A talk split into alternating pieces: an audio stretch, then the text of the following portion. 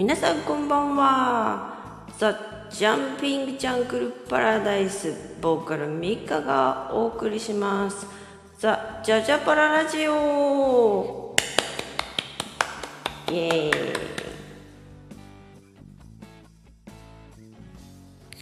ということでですね本日も始まりましたザ・ジャジャパララジオ、えー、46回目でございます。イエーイ。いやー、ほんと、もういつの間にか、えー、12月となって、12月ももう半分終わってしまいましたよ。明日はなんと冬至ということでですね、えー、たまたま今日は、えー、近所のおばちゃんにですね、ゆず、いただきました。ありがとうございます。なんか、隣のお家の庭になってた柚子をですね、いただいたということで、無農薬ですからね。無農薬の柚子いただきましたよ。はい。これはあの、皮をね、きれいに刻んでですね、あの、砂糖漬けにしてね、ちょっと乾燥させて砂糖漬けにして、なんかこう、お料理にね、使っていきたいと思います。ありがとうございます。富山さんありがとうということでね、明日は冬至ですからね、ゆずももらったことでですね、準備万端で、ということでございます。はい。えー、今日の BGM はですね、ザ・ジャンピング・ジャングル・パラダイスで、ライブではおなじみのクジラの宴の、今回はオケだけだったですね。さっきあの、このラジオ用にね、BGM をこう自分のえー、フォルダからね、アップロードするんですけれども、なんかもういろんな曲がありすぎてですね、どれがどれかよくわかんなくて、まあ、クジラの宴だろうと思ってアップしたらですね、なんと BGM だったというか、あの、演奏だけだったという。そ、そりゃそうですよね。あの、まだこれ、この曲録音してないので、歌入りは存在しないです。はい。そうね。まあちょっとあのこれも録音していきますのであの配信とかねアルバムを、えー、楽しみにしていただきたいなと思う曲の一つでございます。はい。まあこの「クジラの宴」という曲はですね今を去ること10年ほど前ですかね。あのそうですねギターのようさんがとこうなんかで、なん、なんかな、小金で会った頃にね、作られてた曲ですね。で、こんなの作ったんだよとかって、あの、教えてもらって、初めて電車の中かなんかで聞いたんですかね。それで、あ、いいっすね、この曲とかって、結構気に入ったこの、うんと、ベースのところのね、デンデルデンデルっていうあのフレーズがあるんですけどベースの音がね結構気に入ってあのこれいいなって。思ったのが最初の。もうねあれから10年ぐらい経ちましたけど。はい。まだ録音していない。ということでですね。あの年明け早々ねこれね。多分これ音源はねあの JJP ザ・ジャンピング・ジャングル・パラダイスでねもうすでに楽器隊は録音しているんですよね。はい。で、まあそので仕上がりについてどうしようかな、ああしようかなとかって、まだ検討中の、えー、一部課題も残っている音源ですけれども、まあこのまま行くのかもしれないね。なんかちょ、もうちょっと、あの、検討中の曲でございますね。はい。クジラの宴ね。これ不思議な曲っていうかですねやっぱりあの日本のね人々の、えー、生活する生活っていうか日本の人々のねあの夢は諦めないで系の曲ですかね。はい。あの騙されないでみたいな。ほんまかな？本当夢を諦めないで的な曲ですよ。うん。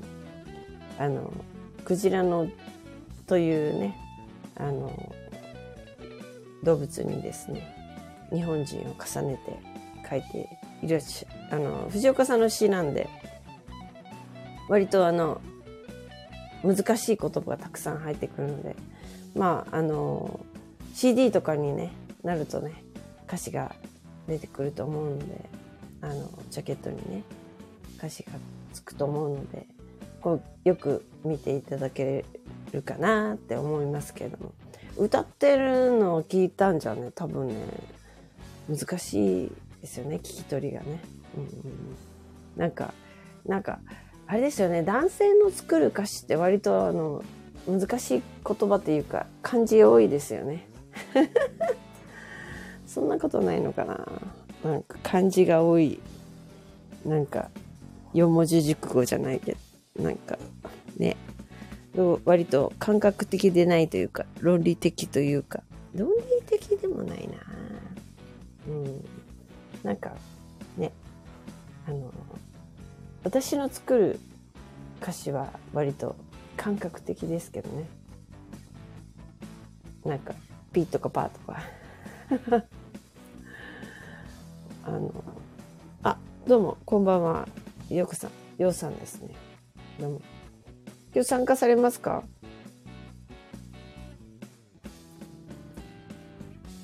どうされますか？聞いてます。あ、そうですか。うん。なんかね、はい。もう一杯やっていい気分なんですかね。はい。いやー、本当に。最近はね、あの、皆さんの、うん、ヘッドホンがないだけですね。なるほど。えー、忘年会とかね、いかがなんですかね。少し落ち着いた感じなんですかね。今年はどうなんでしょうね。まあ人によるとは思いますけれども、忘年会、私もなんか、あの、仕事場の忘年会とかも何件かありましたけども。えー、来週あたりは、あの、友達の忘年会とか、あと音楽関係の、あの、ね、あの、人たちの忘年会とかちらほらありますけれども、うん。あまりあの、ワイワイ騒ぐ感じじゃないのかな。いや、そんなこともないですよね。この間、あの、ライブの後に、あの、みんなでちょっと、あの、打ち上げ的なことをしましたけども。隣はね、学校の先生の忘年会でしたもんね。うん。小学校だったか中中学校だったか、20代のね、先生たちの、あの、あれでしたね。あの、なんていうのか、忘年会、隣で、隣の席でやってますね。こっちはあの、おじさんばっかりだったんですけど。あ、参加リクエストしました。あ、ヘッドホンあるんですか？大丈夫ですか？じゃあ、コラボで。あ、ピックロックさんいらっしゃるんですかね。はい。どうも、こんばんは。はい。どうも、こんばんは。こんばんは。こんばんは。なんか近いっすね。声がでかいっすよ。これは。ヘッドホンがないんです。え、それということは、あの、オープンでやってるってことですか？そうです。あ、大丈夫かな？ちょっと声でかいです。ね 近、近すぎるんじゃないですか？ええー、ええー、結構声でかいっすよ。なんか、でかい？こう、イヤホンで私なんかやってるんで、なんか耳元でワーワー言われてる感じがする。これは？あ、それぐらい、それぐらいでお願いします。はいはいはい。うん、大丈夫かな？ようさんいかがですか？忘年会とか。うんと、ないです、まだ。え、クリスマス会とかはいかがですか？まだないです。え、まだない？あ、そうなんですか。えー、意外ですね。なんか。今日がちょっとあの。ま、ま、なんか、ようさんなんか結構パリピーな感じがしますけども、そんなことはないんですね。うん、今日が少し飲み会しました。あ、そうですか。へえ、うん、今日はフラワーホールさん系な感じですか？うん。あ、そうなんだ。え、あの、奥様とか、とかですか？そうでもない。今日は歌声をやって、あ、歌声だったんです、ね。三つのマリさんと。ああ、マリさんとね。それだけです。なるほど。その後に何人かでご飯食った感じ。うん、なるほど。へえ。まあ、なんか割と落ち着いてますよね。ああ、まあコロナ以降ないね。そういうなんか、どんちゃんっていうのは割と少ないですよね。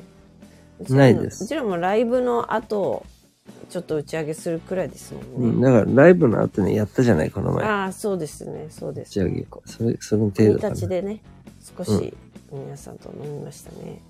う。うんんうんうんうんうん。我々はあの、あれですかね、もう年内は、あの、それぞれのうちでゆっくりする的な感じですよね。うん、うん、うん。うん。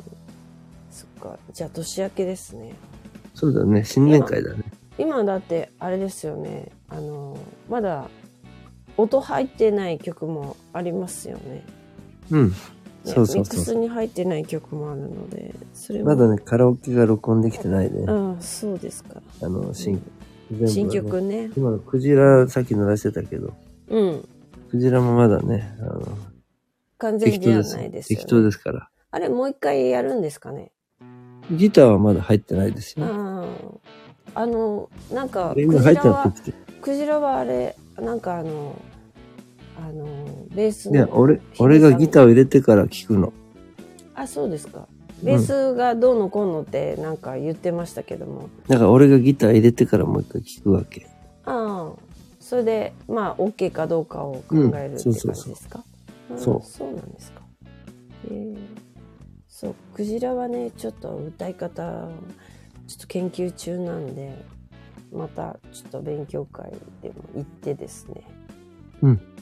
いろいろもうちょっと研究したいと思ってます。はい。はい。うーん。そうですか。曲はなんか面白くなりそうなんで、皆さんに期待しといていただければと思うんですけども。やっぱあの、音源一回取ると、なんか決まっていいなーって、最近ライブで思うようになりました。うん。やることがね。やることがね、もう、うん。あの音源を基本としてなんかあの歌もあの結構うなんて録音するための歌をこういろいろ試行錯誤するじゃないですか。うんうん。なんでそこでもう決まっちゃうっていうか。決めちゃう。感じがするので、うん。まあ割と。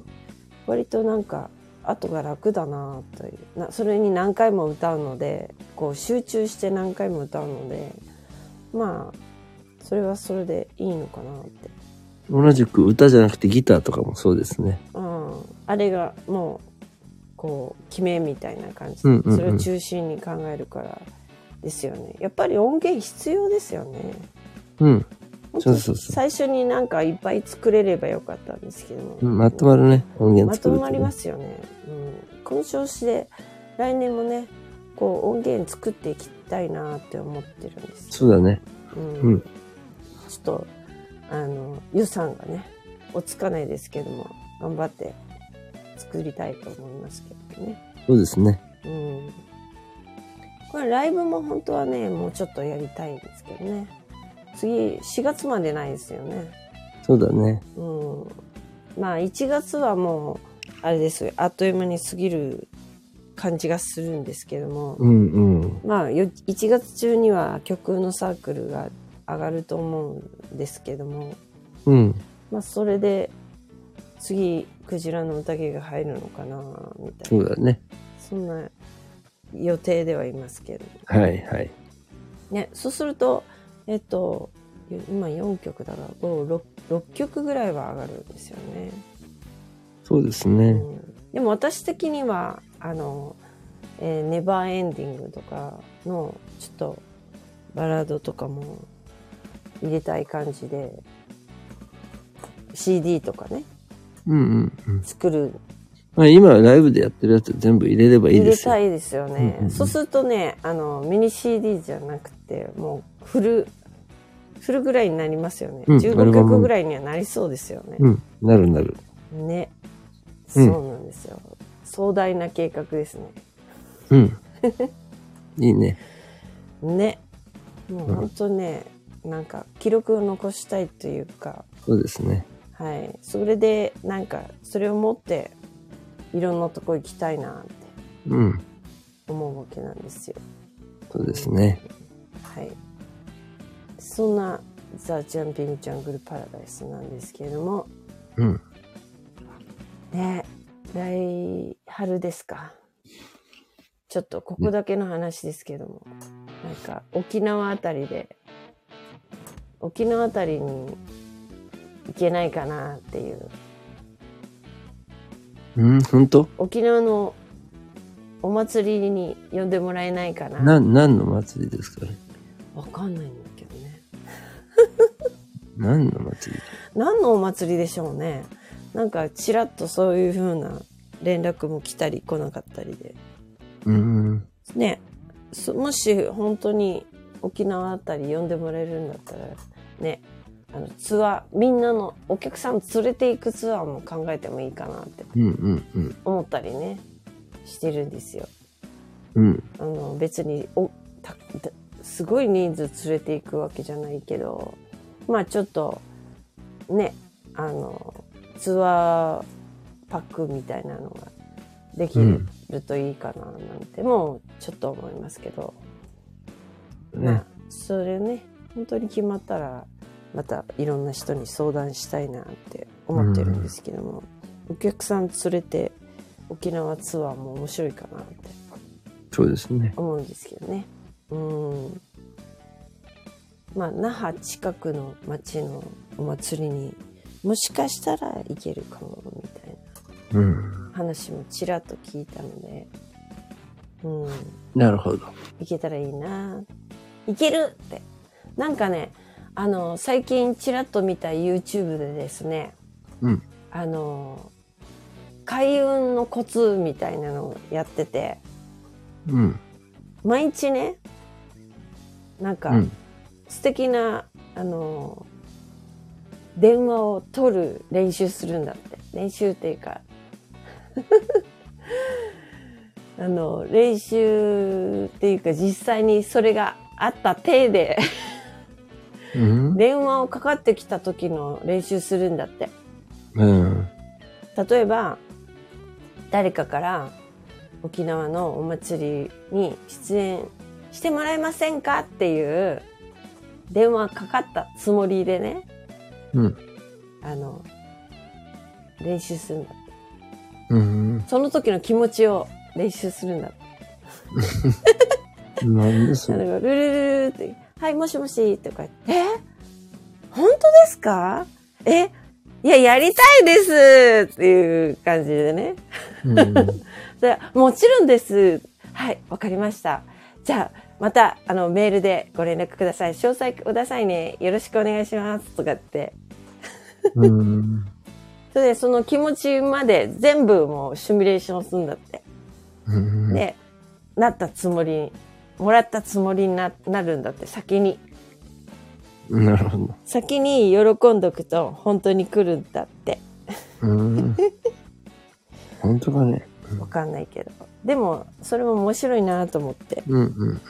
それで先に喜んで待っとくってうん。いう話。だから、一日一回それをやろうと思って。なるほどね。今今日やったからね。うんうんうん。そう。そういうのをやると、なんか本当に、なんかひよくある、あの、引き寄せとか、い最近よくそういう、なんていうのかな、言葉が流行ってますけども、TikTok とか見ると、そういうのも出てきますけども。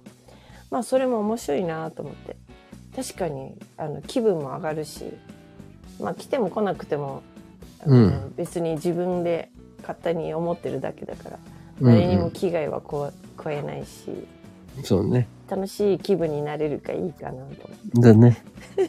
テンション上がるから。なるほどね。はい。そんな感じでですね、あの、あれですよ。楽しく過ごす。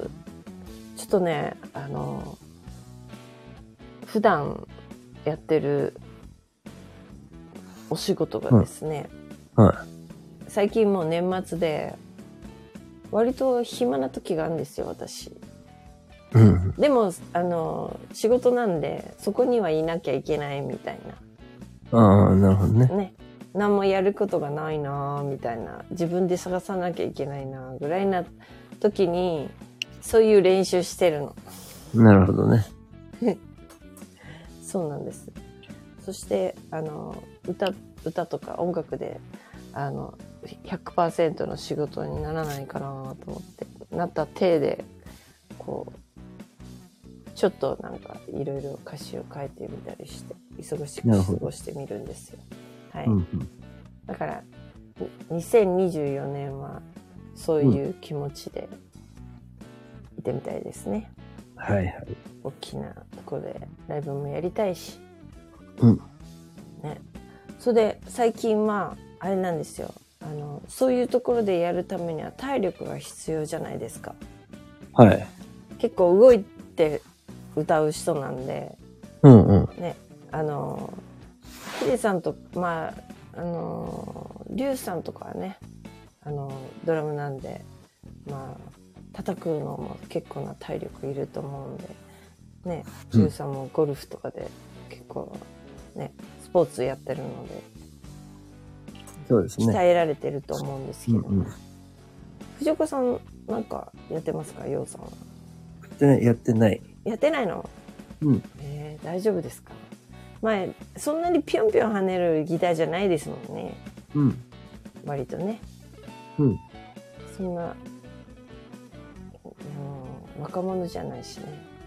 あんまり動かないですね。ぴょんぴょん跳ねないもんね。広いとこでやるとしたらどうですか？そうだね。横に行ったり、前、うん前後に、あの、歩きながらやる感じですかね。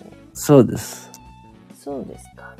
うんじゃあ、私が一番走り回らないといけない感じですよね。そうですね。そうですよね。はい。そう。今私、あの、あれですよ。江戸時代の人たちの体を取り戻すキャンペーンやってるんですよ。なんじゃそれ。江戸時代の体っていう、あの、日本人の体っていうのは関節がすごいたくさん動ける体だったらしいんですよ。米俵とか女性でも4、5個担げるような力持ちだったんですって。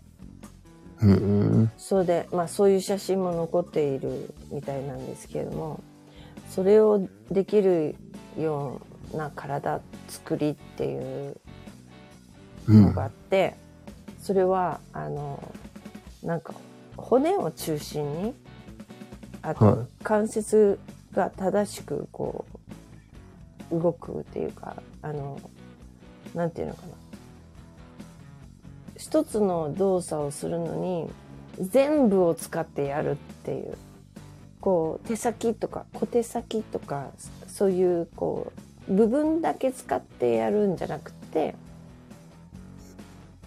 こう体全部でおあの同じ動作でも全部を使ってこうや,、やるから軽い力で済むううんうん。今あの現代の人はこうちょっと先だけ使って動かすことに慣れすぎていて、全体が固まってしまっているのでそこをもうこう一つずつと掘りほぐしていくというやり方っていうのを勉強していてそうすると何歳でも何歳になっても年齢あんまり関係なくこう体全体を使えるよ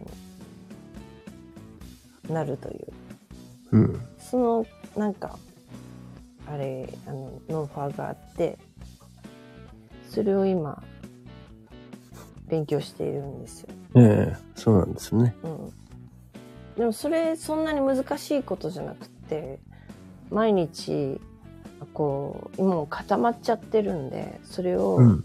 できるだけ毎日毎日単純な動作を繰り返してこう動かしていく徐々に徐々に動かすというあの練習をしているといううん。そうするとそんなにあの筋トレとかしなくてもあの動くようになるといううん。そんな感じなんですよあとうん。あと最近めちゃくちゃ、あの、ためになるのを、なあ、んていうの、見つけた、YouTube 見つけたんですけど、この間、ようさんにもシェアしたんですけども、歯磨き、うんうんうん。歯磨きのね、あうん。の歯科医の先生の YouTube でね、うん。私本当に歯磨き間違ってたっていうのがよく分かったのがあって、それで歯ブラシの当て方を親指の爪のところでシミュレーションするってそこまで見ました？いや、半分ぐらいしか見てない。あそう歯磨きのあの歯茎と歯の間にこう歯ブラシを当ててこするっていうのはよくなんか指導であるじゃないですかうん。その強さまでは分かんないじゃないですか。うんうん。ね、あのどこにもそんな指導はあんまりないじゃないですか。うんそのうんどうやどの程度の強さで歯に当てればいいかっていうのは私もそんなにことを教えてもらったことないなとあのつくづく思ったんですけどもうんうん。その強さは親指のあの甘皮のところがあるじゃないですか爪とうん。指の間、はいはい。境目はい。こそこに歯ブラシを当ててうん。横にこするときに痛くない程度の強さ、うんうんうん。そんな普通にガーってやったら痛いじゃないですか、うんうん。甘皮のところうん。そこに当てて横にずらして痛くない程度の強さを持って歯に当てるって同じ強さって、なるほど。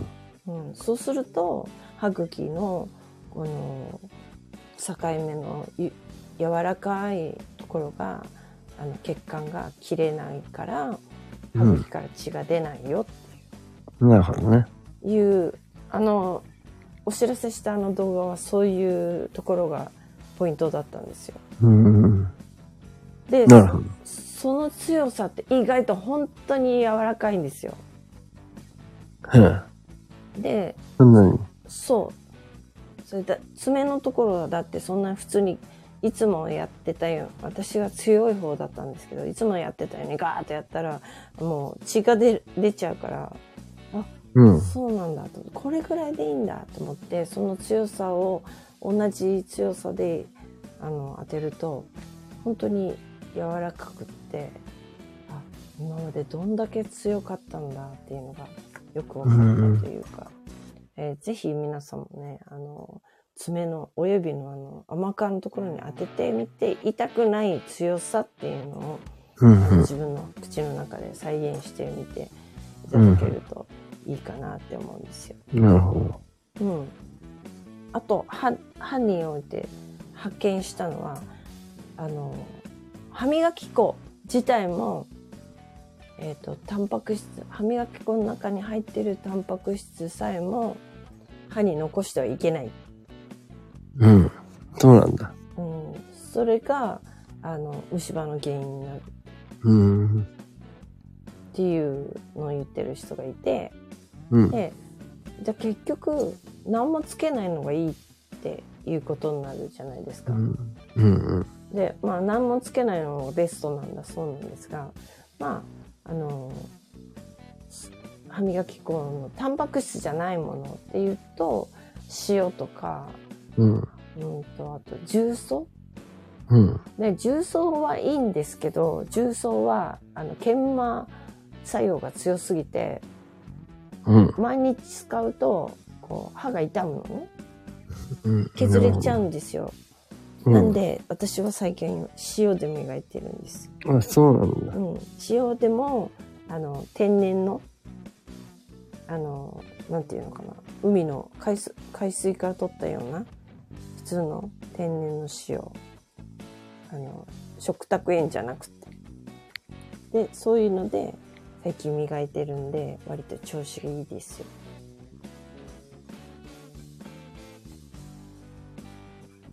りょうさんは何で磨いてます、歯磨き。あのね、オートのやつ。ブラウンの。ああ。電気のやつ？うんビーンって、あれどうですか？そうどう？いい、いいですよ。あれいいですか？柔らかいのあれも。まあ、いろいろあるんだけど、普通のやつでやってるけど。うーん。うん。調子いいですか？調子いいですよ。あそうですか。うん。うん。あとあれしか使ってない。すごい興味あるのはあのなんて水鉄砲みたいなやつ？ああれ昔使ってた子供の頃。あの、水、水圧でビューってやるやつ。うん、だからそれ使ってた俺子供の頃。子供の頃からあるの、うん。子供の頃からあったよ。あれ？うん。それってどうですか？うん、まあ今のよりは質が良くないんだろうけどね、俺が子供の頃ね。要するに、まあ、あ水圧でこう、なんていうのかな、詰まってるものとか落としたりとか、そういう力はあるけど、と、あの、お風呂場でやるって言って書いてあった。うん、お風呂場でやるやつもあるだろうし、うん。まあ洗面所でやるやつもあると思うけど。よくさ油汚れを落とすあのなんかあの外だとあの車の掃除するようなやつがあるじゃないですか、あれのはあの口口用な感じです、まあまあまあまあ、そうやれればそうかもしれないけど。あのうんあの湯お湯でなんか水蒸気で落とすみたいなうん、違う、俺のは水だったけど、普通に。冷たいじゃん水え？冷たい、まあ冬は冷たいよね、冬はね。お湯がいいよねお湯じゃなかった。お湯じゃないんですかね最近のやつ時代が俺のやつはあ水だった。昔だからねうん。へまあでもそれは歯磨きっていうよりは、えうん洗浄するやつだからね。ゴミ落としたりとかね。毎日は使えない感じですかね使える使える。使える。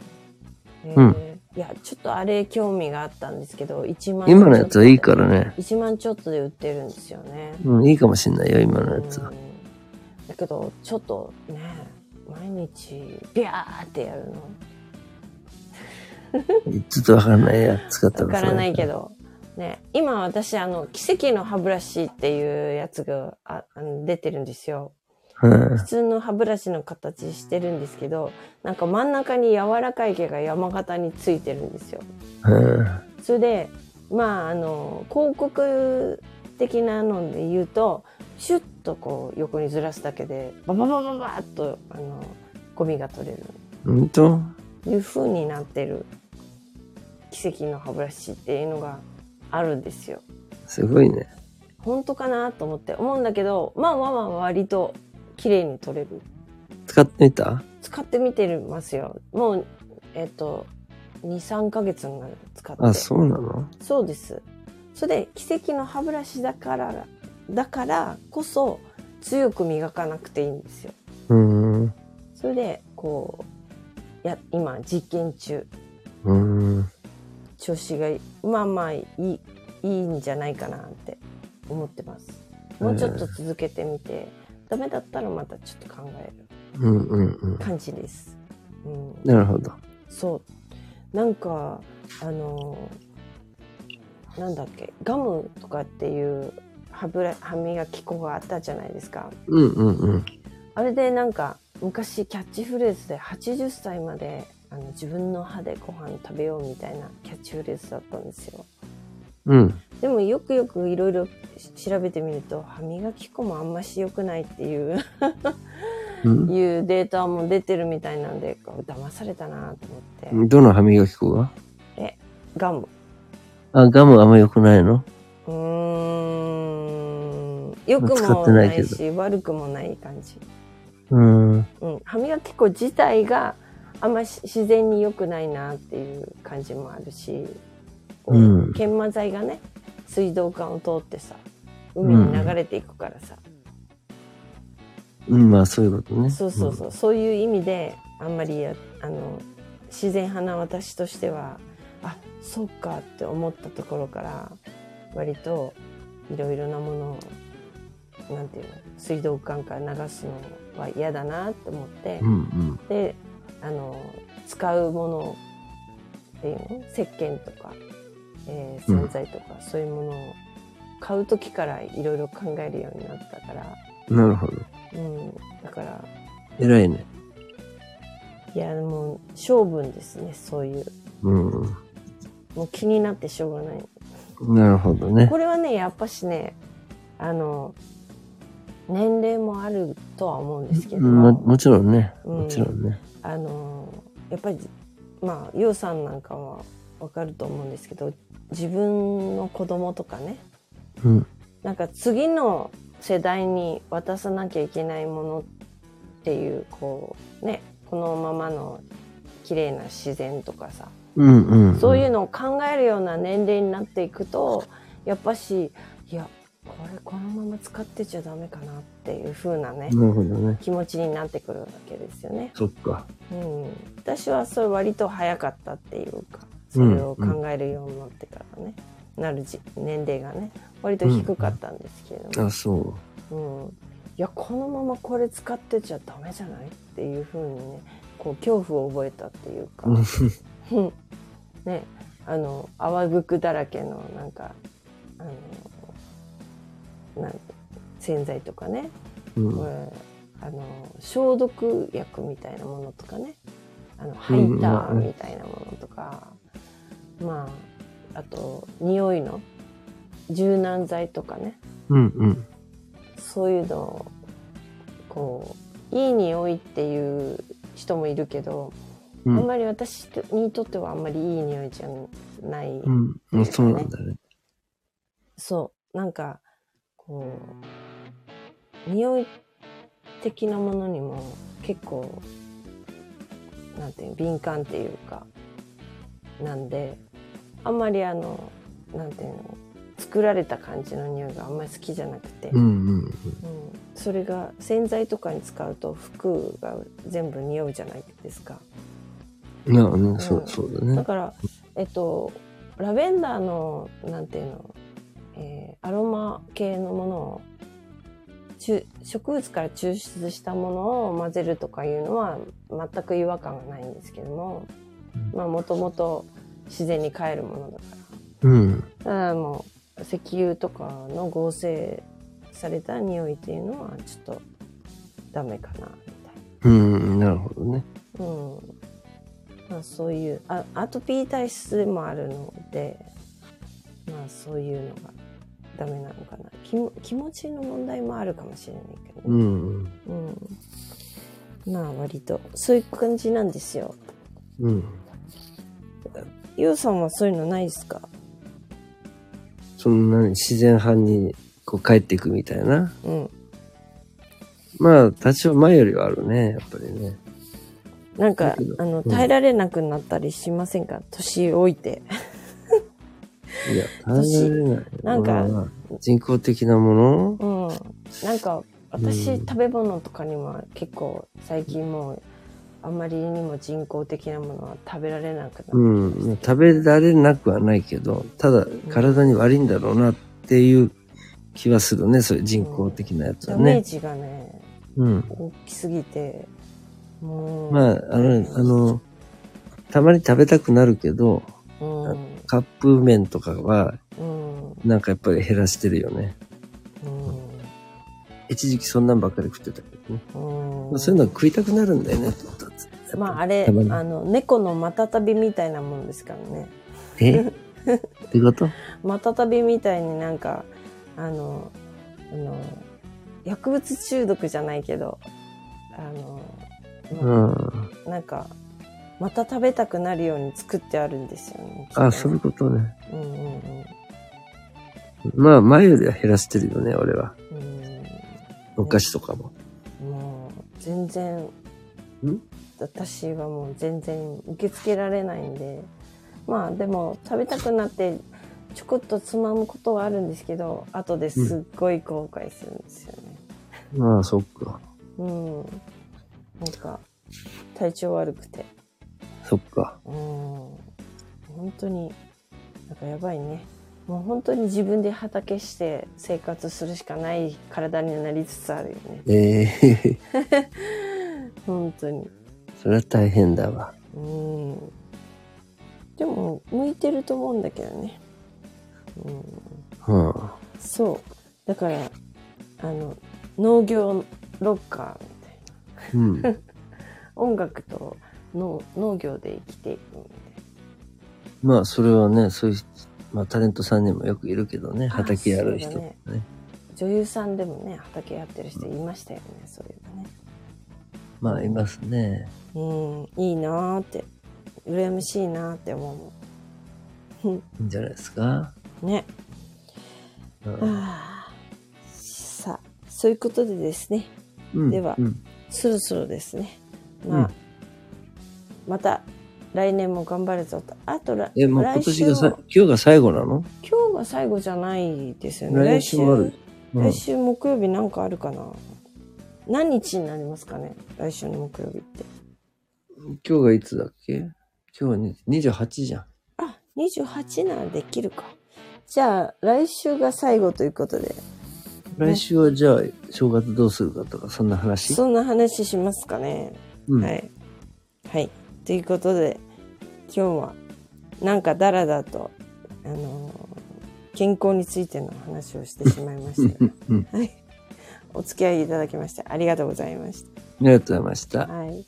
はい。では、また来週、ありがとうございました。ありがとうございました。